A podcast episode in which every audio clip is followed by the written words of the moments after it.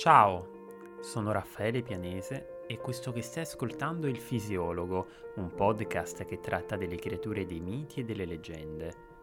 I racconti antichi sono spesso popolati di protagonisti e comparse che poco o nulla hanno di umano, figure così affascinanti da non conoscere mai tramonto.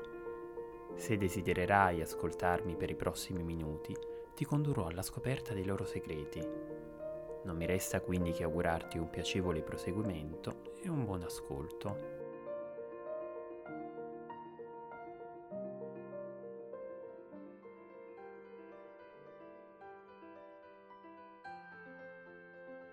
Tanti anni fa, in un piccolo villaggio irlandese circondato da verdi colline, viveva un fabbro di nome Jack.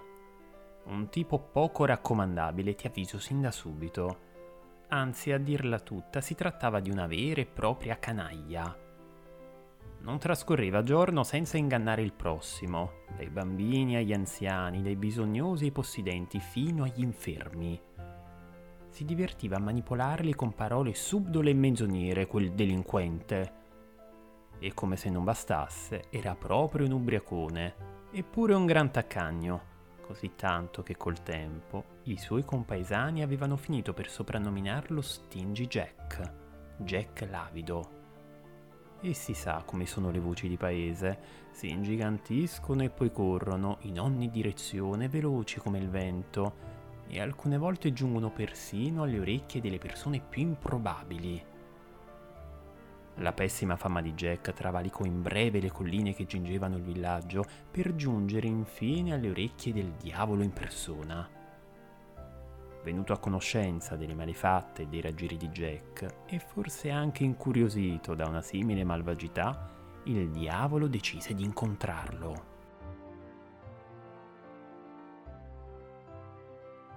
Era notte fonda, con una luna piena alta nel cielo e un vento gelido ululava tra i rami privi di foglie.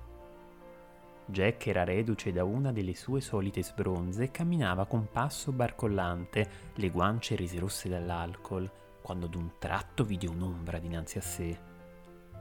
Per lo spavento Jack sobbalzò, poi gli venne meno il fiato non appena si avvide che chi aveva dinanzi era il diavolo. Certo che fosse arrivato fin lì per prendergli l'anima, Jack lo pregò di esaudire il suo ultimo desiderio prima di lasciare questo mondo per sempre. Bere una birra, niente di più, niente di meno. Lì per lì il diavolo non ci trovò nulla di strano e senza mostrare il minimo tentennamento acconsentì.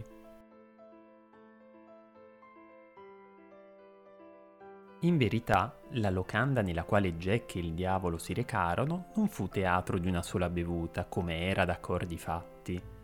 Alcuni uomini lì presenti giurarono di aver visto Jack tracannare tre, quattro, cinque birre, altri che ne avesse ingollate dieci di fila, e solo un paio che si fosse invece lasciato tentare anche da liquori distillati. Una simile quantità di alcol doveva però essere pagata, e Jack, non avendo neanche un soldo con sé, da vecchia volpe qual era, propose al diavolo un piano ingegnoso da mettere in pratica. Trasformati in una moneta d'argento, sussurrò il fabbro all'orecchio del signore dell'inferno. È l'unico modo che abbiamo per pagare il conto. Poi, non appena il locandiere sarà impegnato a fare altro, assumi di nuovo la tua vera forma e scappa via. Una fine pensata, non c'è che dire, degna di un gran mascalzone. E dello stesso parere dovette essere anche il diavolo, il quale, in un battito di ciglia, si rimpicciolì e assunse una forma piatta e rotonda. Con un gesto repentino Jack afferrò la moneta, ma invece di consegnarla al locandiere, se la infilò dritto in una tasca. Ma che stai facendo? gli domandò il diavolo. Questo non era stammi bene a sentire, lo azzittì Jack con tono fermo. Lo vidi quel crocifisso al tuo fianco? Il diavolo trasalì. Prova ad assumere il tuo vero aspetto, continuò a dire il fabbro. Il signore del regno dei morti mise un ringhio di rabbia e in ogni modo tentò di fare come Jack gli aveva chiesto. Eppure, dopo numerosi tentativi, tutti fallimentari, sfiancato dallo sforzo, gettò la spugna. Facciamo un patto gli propose Jack infine. Mi impegno a togliere il crocifisso dalla tasca e a lasciarti libero, ma voglio la tua parola che per dieci anni, vada bene dieci anni, non verrai mai più a cercare la mia anima. Capito? Un sorriso beffardo si impadronì a poco a poco delle labbra del fabbro. Allora, affare fatto? Che tu sia maledetto, stingi Jack, gli rispose il diavolo collerico. E va bene, va bene, affare fatto.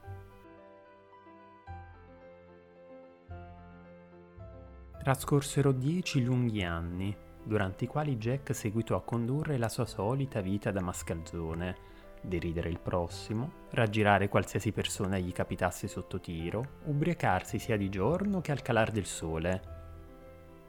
Una sera come tante altre, Jack stava percorrendo una stradina rischiarata dal pallido chiarore della luna, quando tutto a un tratto il diavolo gli si palesò dinanzi. Il tempo è scaduto, Jack, gli riferì il Signore dell'inferno, e adesso la tua anima sarà mia. Aspetta, a- aspetta, gli rispose Jack di gran fretta. Lo, lo senti questo rumore? È il mio stomaco che brontola. Non penso che riuscirò a reggere per tutto il viaggio.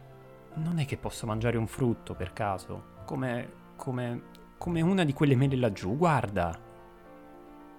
poca distanza da entrambi, nel mezzo di un prato, dalla chioma di un melo solitario pendevano dei frutti di un rosso vivo.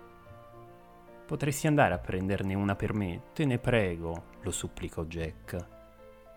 Il diavolo ci rifletté su un attimo. Già una volta sono stato ingannato da quel briccone di un fabbro, disse tra sé e sé. È pur vero però che l'ultimo desiderio non si nega mai a nessuno. Si strinse quindi nelle spalle e con tale pensiero per la mente alla fine accondiscese. Si avvicinò a passo svelto al melo, ne studiò prima la corteccia, poi i rami. Da ultimo si soffermò sul frutto che avrebbe voluto raccogliere e pian piano iniziò a inerpicarsi lungo il tronco. Poi, quando fu proprio lì per carpire il frutto, si impietrì. Nel terreno, tutto attorno all'albero, erano stati piantati dei crocifissi. Stingi Jack, dannata canaglia! gridò il diavolo. Prova a scendere, gli rispose il fabbro, le labbra arcuate in un sorriso sardonico. Rosso dalla collera, il diavolo tentò a più riprese di scivolare lungo la corteccia, ma per quanto impegno ci mettesse non ci riuscì. I crocifissi glielo impedivano. Liberami subito! gli ordinò all'improvviso. Facciamo un patto, gli suggerì Jack. Tanto oramai sei abituato a scendere a patti con me. Il diavolo grugnì. Ti lascerò andare, lo prometto, ma non dovrai mai più venire a cercarmi per prenderti la mia anima. Ci siamo intesi? La mia anima all'inferno non ci finirà mai. Il diavolo assottigliò le palpebre e digrignò i denti. E va bene, stingi Jack. Anche questa volta faremo come vuoi tu, vile furfante.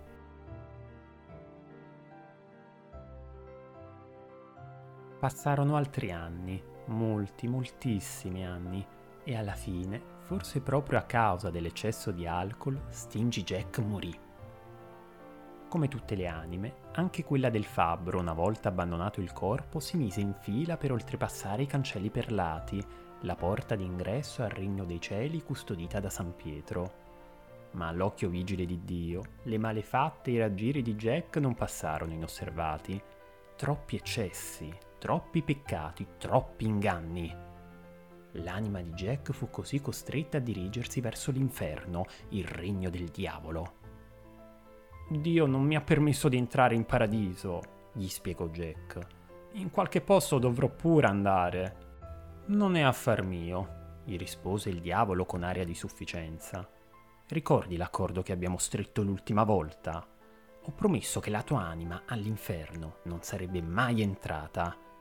E con tali parole, prima di congedarlo, forse perché punto da un po' di pietà, il diavolo gettò a Jack un tizzone che ardeva del fuoco eterno del regno dei morti.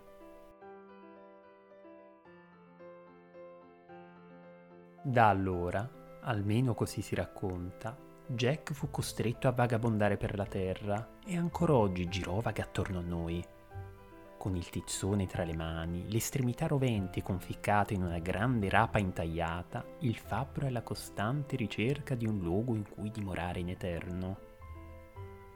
È così che nacque la leggenda di Stingy Jack. È così che nacque la leggenda di Jack O'Lantern.